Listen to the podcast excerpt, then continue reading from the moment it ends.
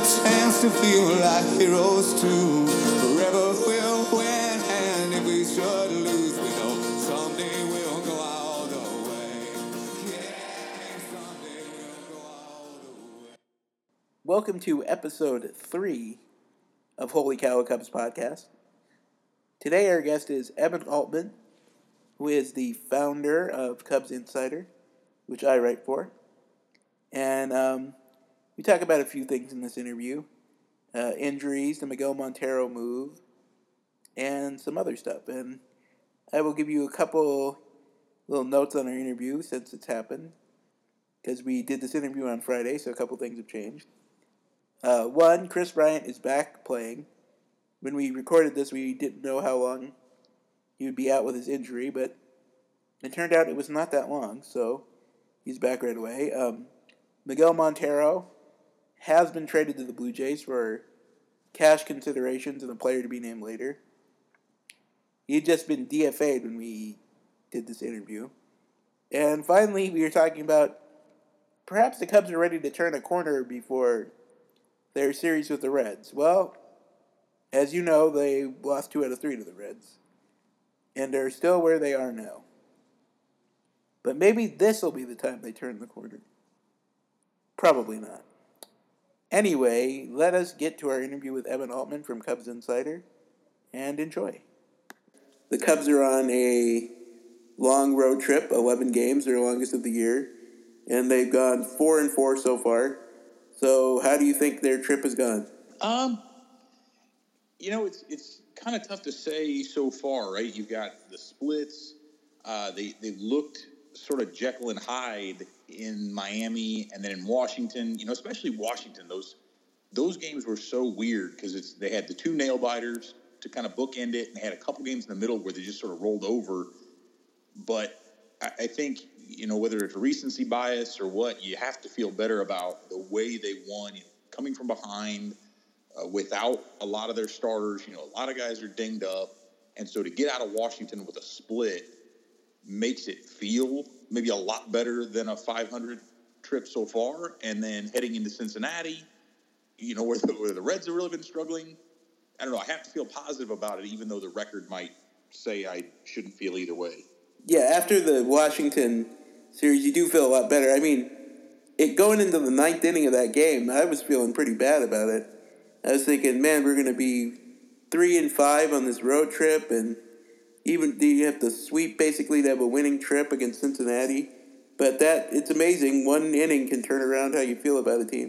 Yeah, it really can. And, uh, you know, and it's such a weird, you know, I think a lot of people want to look at it like, hey, you know, Washington imploded or, or the Cubs got lucky or, or what, what have you. But the luck favors those talented teams. Not to say that Washington is not talented, but we saw a lot of that last year. We saw a ton of times that the Cubs came back late, and it at, at a point it stops becoming luck. And so maybe this is them kind of reverting a little bit back to those, you know, those more talented or the or the more I should say the the the good fortune favoring them a little bit more. It's easier to I think notice the flaws when they're not doing too well, but this could you know maybe turn things around. It's too early to say, but I, I feel better about that part of it.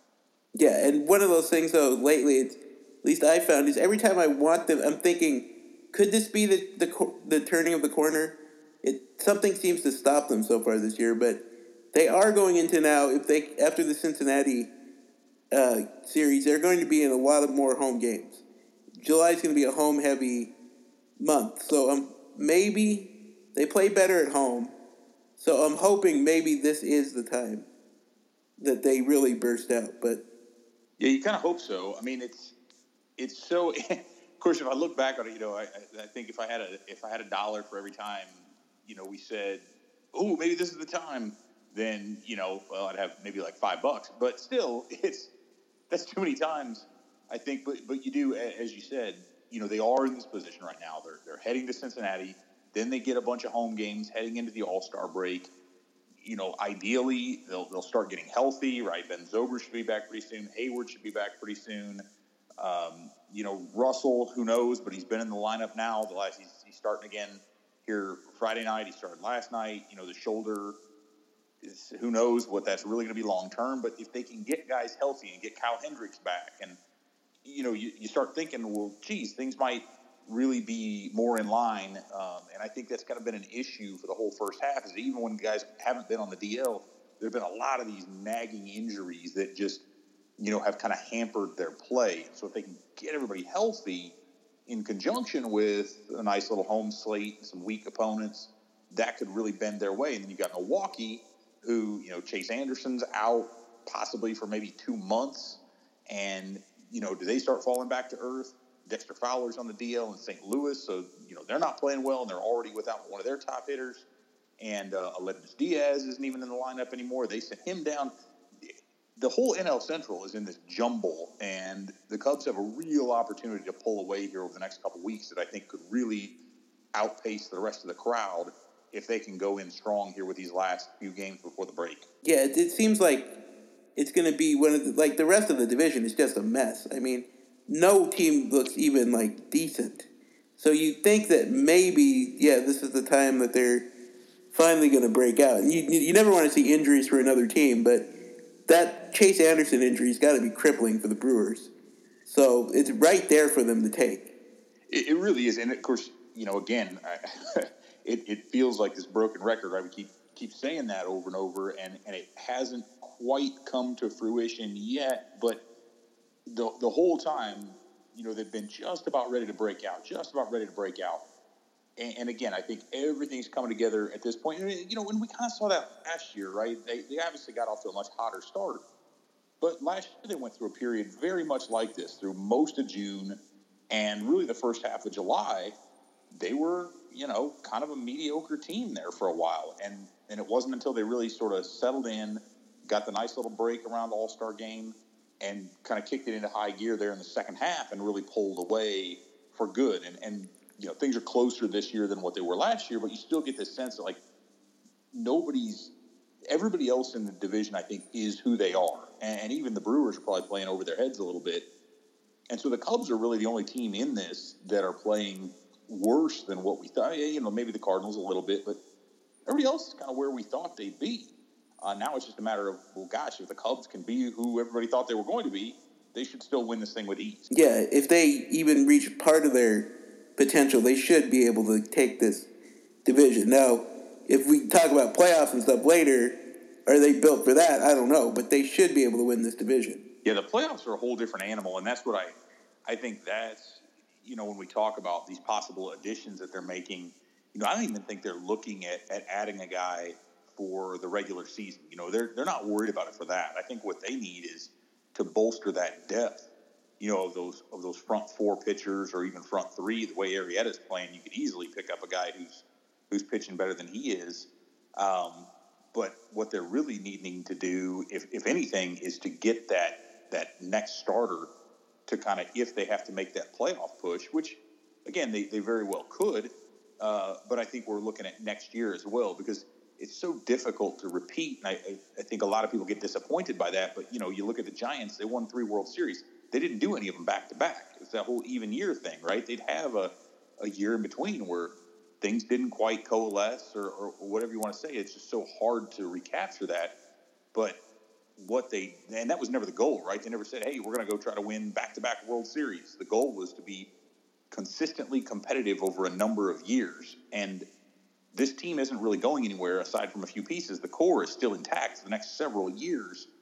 And so I think everybody needs to keep that in mind. And that, you know, again, it's, it wasn't made to go out and let's, let's do it twice in a row and then who knows you know then three times and four times it doesn't it doesn't happen you have to have a lot of luck in there so what you do is you build that core together they add a couple of pieces here that can carry them you know maybe through the playoffs and then next year and the year after they got to get that controllable pitching so that they can keep that window open as long as possible yeah that mythical controllable starter that they've been after for so long they can actually finally get it it would be but yeah, I mean, the last team to repeat was the Yankees in 2000. So repeats are very hard to come by. No, for sure. That's I think that, and, and that's the thing. That every you know, I think everybody would have said prior to uh, the end of Game Seven. You know, I think every Cubs fan would said, "Just give me one before I die."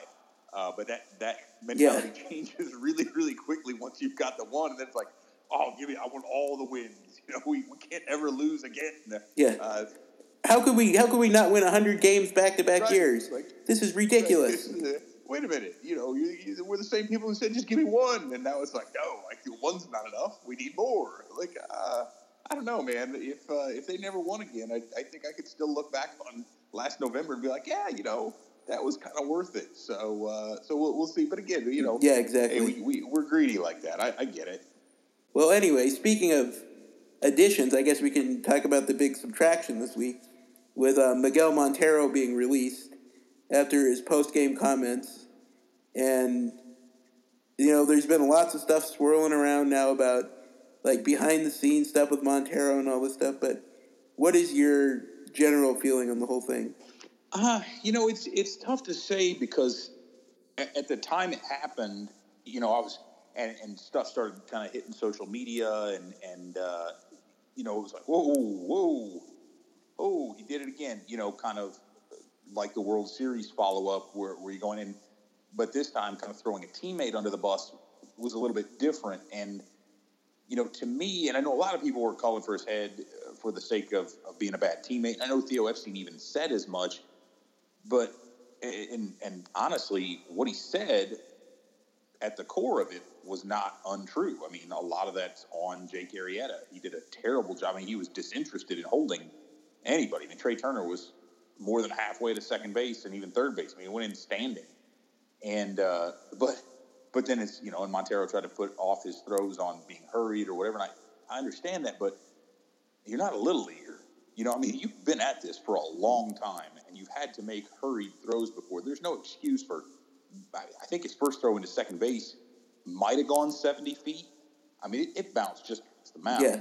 The other one, he airman Barely hit it, the pitcher had to duck to miss yeah, it. and so I'm like, I mean- you know, I, I get that you got to hurry, but dude, take some of the blame. Like, wear some of that. And you know, there's a time and a place. If he wants to go talk to Arrieta, if he wants to pull him aside later, um, that's cool. Or, or he could have been more judicious. But I, I think that's the the trouble that you run into.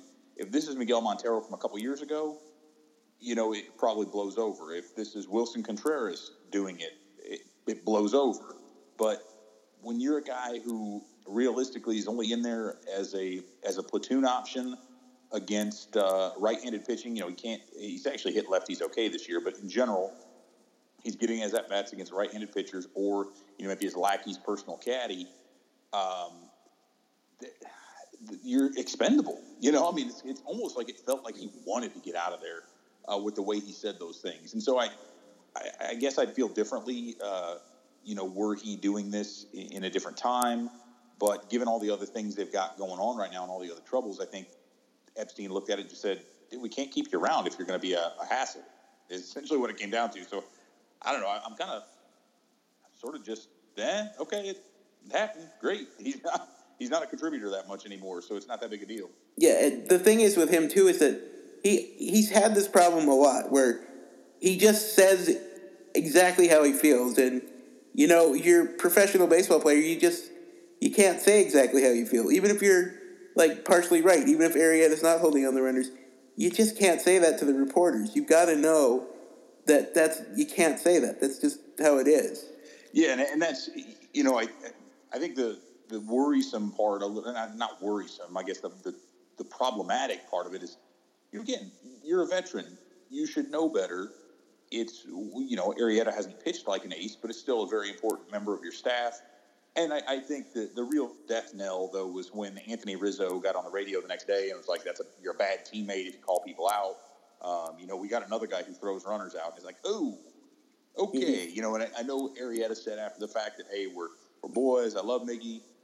I don't know. I, I felt a little bit like that was just him kind of being the bigger man at, at that point. I, I mean, I to me, it seems like the realization was there. Like, if you're going to publicly call out teammates like that, um, and, and, again, we're talking about a guy who called out his manager literally immediately following the World Series victory parade. I mean, there there were certainly some things there. He, he had worn out some relationships in uh, in Arizona as well, and so this isn't a new thing for him. So it's not like we're talking about this one strike and you're out kind of a deal. Like I can guarantee there were some other things that were probably going on behind the scenes. He probably wasn't happy being uh, being a backup anymore. You know, I don't think that's what he wanted, even though it's clearly what he is at this stage in his career. Um, so, you know, I think there were a lot of things at play, and, and at the end of the day, it'd be great if he catches on and, and he'll get another gig somewhere here for the next year or so, and, and then, you know, a few years from now, he'll come back to Cubs convention and people can celebrate him as, you know, a World Series hero or playoff hero, and, and then everything's good after the sun rises and sets a few times, and, and it's all water under the bridge. I wrote like when this uh, when the first thing happened with Maddon, I wrote a very tongue in cheek article for Cubs Den about their meeting, their summit or whatever, the dinner that Maddon and, and Montero had, and it was you know I very much got the sense at the time of that that it was like you know his time in the sun is fading. He knows that he's not a starting caliber player, and it's frustrating. I mean, it'd be frustrating for anyone, but he's not handling it very well at all. The frustration of becoming a bench player, and it's just you just can't say stuff like that, and it's just when you're especially it's like you can't say that after you have a performance like you did that night.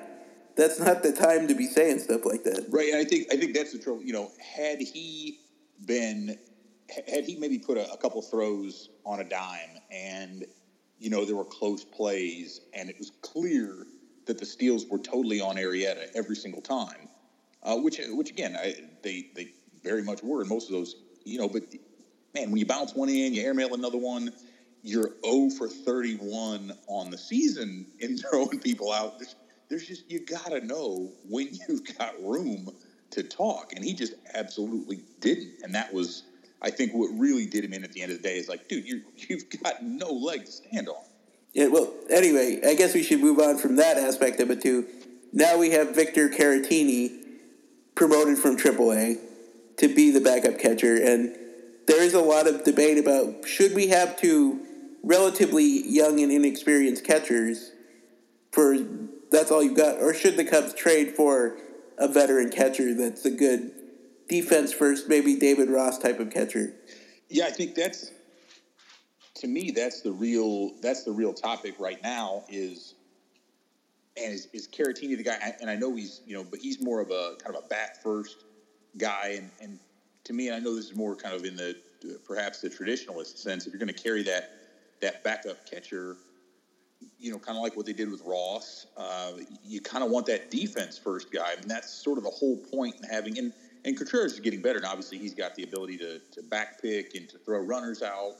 Uh, his bat is obviously really solid, but I don't know that you want another. The whole kind of that, that was where Montero's value may have still been, and that I think they had a little bit. They had a pretty good relationship between the two catchers, and uh, you know it seemed like he could at least mentor uh, Willson Contreras a little bit. But if that goes away, you know now you got two guys who kind of both need some mentorship.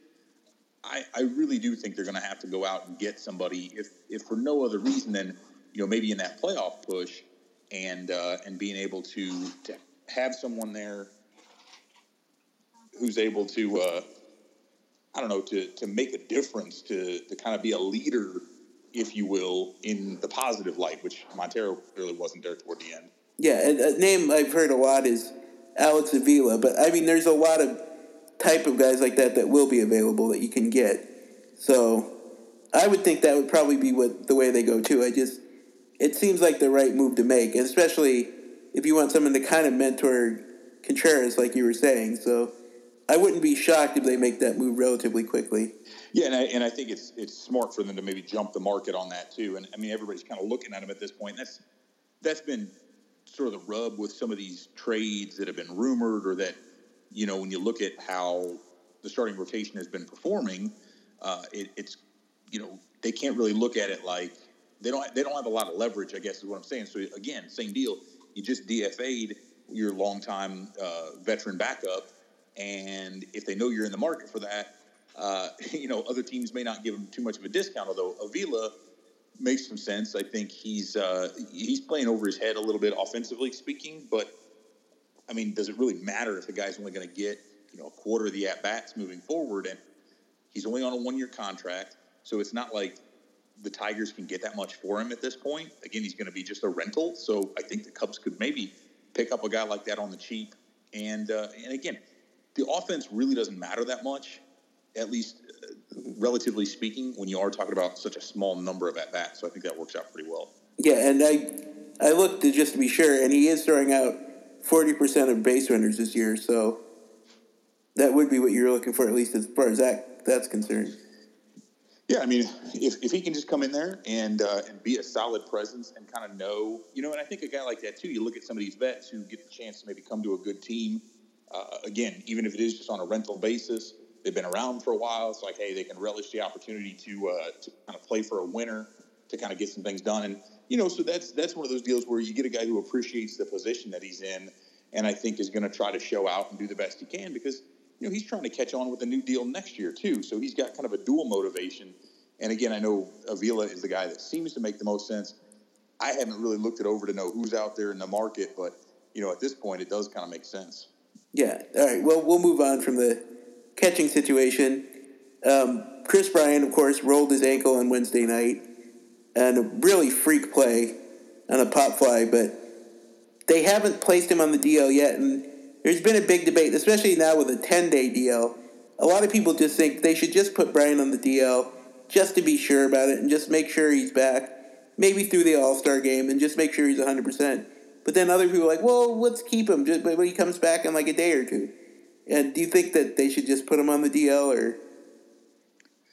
Um, it's, gosh, this one I kind of I kind of wonder about. I, I I think just in keeping with with what I've kind of been saying about the situation so far all season, I'm inclined to say yes because of what we've seen with, you know, we saw with Jason Heyward, they kind of waited three or four days. We saw with Ben Zobrist, they waited a while. Uh, they they waited a while with Hendricks. Honestly, like they've known about a lot of these injuries these guys had. Now Bryant's is a little bit more public. Like a lot of them, we didn't really know. I guess Heyward's we kind of saw when that happened, but a lot of these guys we didn't really know about it until a few days later. But then you sit there and you wonder, like, well, why would you send him out there? You know, right now, why would you put him out there if, especially with an ankle, and that's something that can, uh, you can get a recurrence of that. You know, it could be a little bit weaker. You know, I'm inclined to trust the trainers and the players, but with the DL being as short as it is, I just I hate seeing it when these guys sit out of three or four games in a row and then you know they come back and they're still hobbled by it. So if he could, if he's fine, maybe by tomorrow, I get it, but these ankle injuries, man, they can linger for a while. And the last thing I want to see is uh, diminished Kris Bryant out there trying to bust himself down the first baseline or trying to make a hard play and then rolling it and, and having it be worse to where he's got to sit out going into the second half. Yeah, and with like Zobrist, I think they waited way too long. It was one of those things that he would have been like he, they asked him. A reporter asked him about it when he did go on the deal, and he goes, "Well, they did say I needed total rest." So it's like, well, why have you been playing the last month? I don't. It was kind of like hard to believe. Yeah, and it's like, like I said, I, I get it with some of these cases where, you know, if it's if it's never going to heal properly until after the season, like until you're not doing anything baseball related, and it's and they know that like, hey, it's not going to get worse if you play, but it's not going to get better until you don't play, and it's going to take longer than a week or two weeks. It's going to take a whole lot of.